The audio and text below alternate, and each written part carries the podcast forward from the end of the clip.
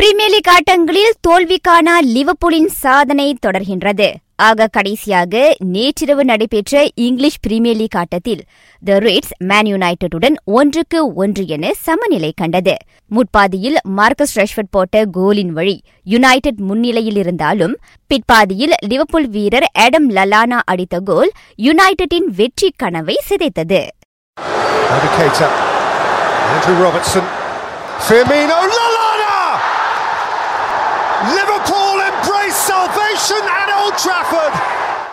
இதனிடையே அம்முடிவில் தாம் திருப்தி கொள்வதாக த ரெட்ஸ் நிர்வாகி யோகன் கிளாப் ஸ்கை ஸ்போர்ட்ஸிடம் தெரிவித்தார் Pretty much everything went against us today, and we still didn't lose, so that's okay. We, we, we deserved the point 100% in the last 15 minutes. Then we, we were yeah, in charge of the game 100%.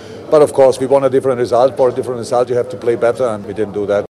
அம்முடிவால் the rates புள்ளிப்பட்டியலில் தொடர்ந்து முதலிடத்திலிருந்தாலும் இரண்டாம் இடத்திலுள்ள man சிட்டியுடனான புள்ளி வித்தியாசம் ஆறுக்கு குறைந்துள்ளது. உலகக்கிண்ண rugby போட்டியின் அரையிறுதிக்கு முன்னேறும் ஜப்பானின் எண்ணம் ஈடேறவில்லை. காலிறுதியில் உபசரணை நாடான ஜப்பான் மூன்றுக்கு இருபத்து ஆறு என தென்னாப்பிரிக்காவிடம் படுதோல்வி கண்டது. மற்றொரு ஆட்டத்தில் பிரான்ஸை தோற்கடித்து வேல்ஸ் அரையிறுதிக்குள் நுழைந்தது. ஜப்பான் மோட்டோ ஜிபி பந்தயத்தில் ஹோண்டா ஓட்டுநர் மார்க் மார்க்கேஸ் வாகி சூடினார். இப்பருவத்தில் அவருக்கு கிடைத்துள்ள பத்தாவது வெற்றி அதுவாகும்.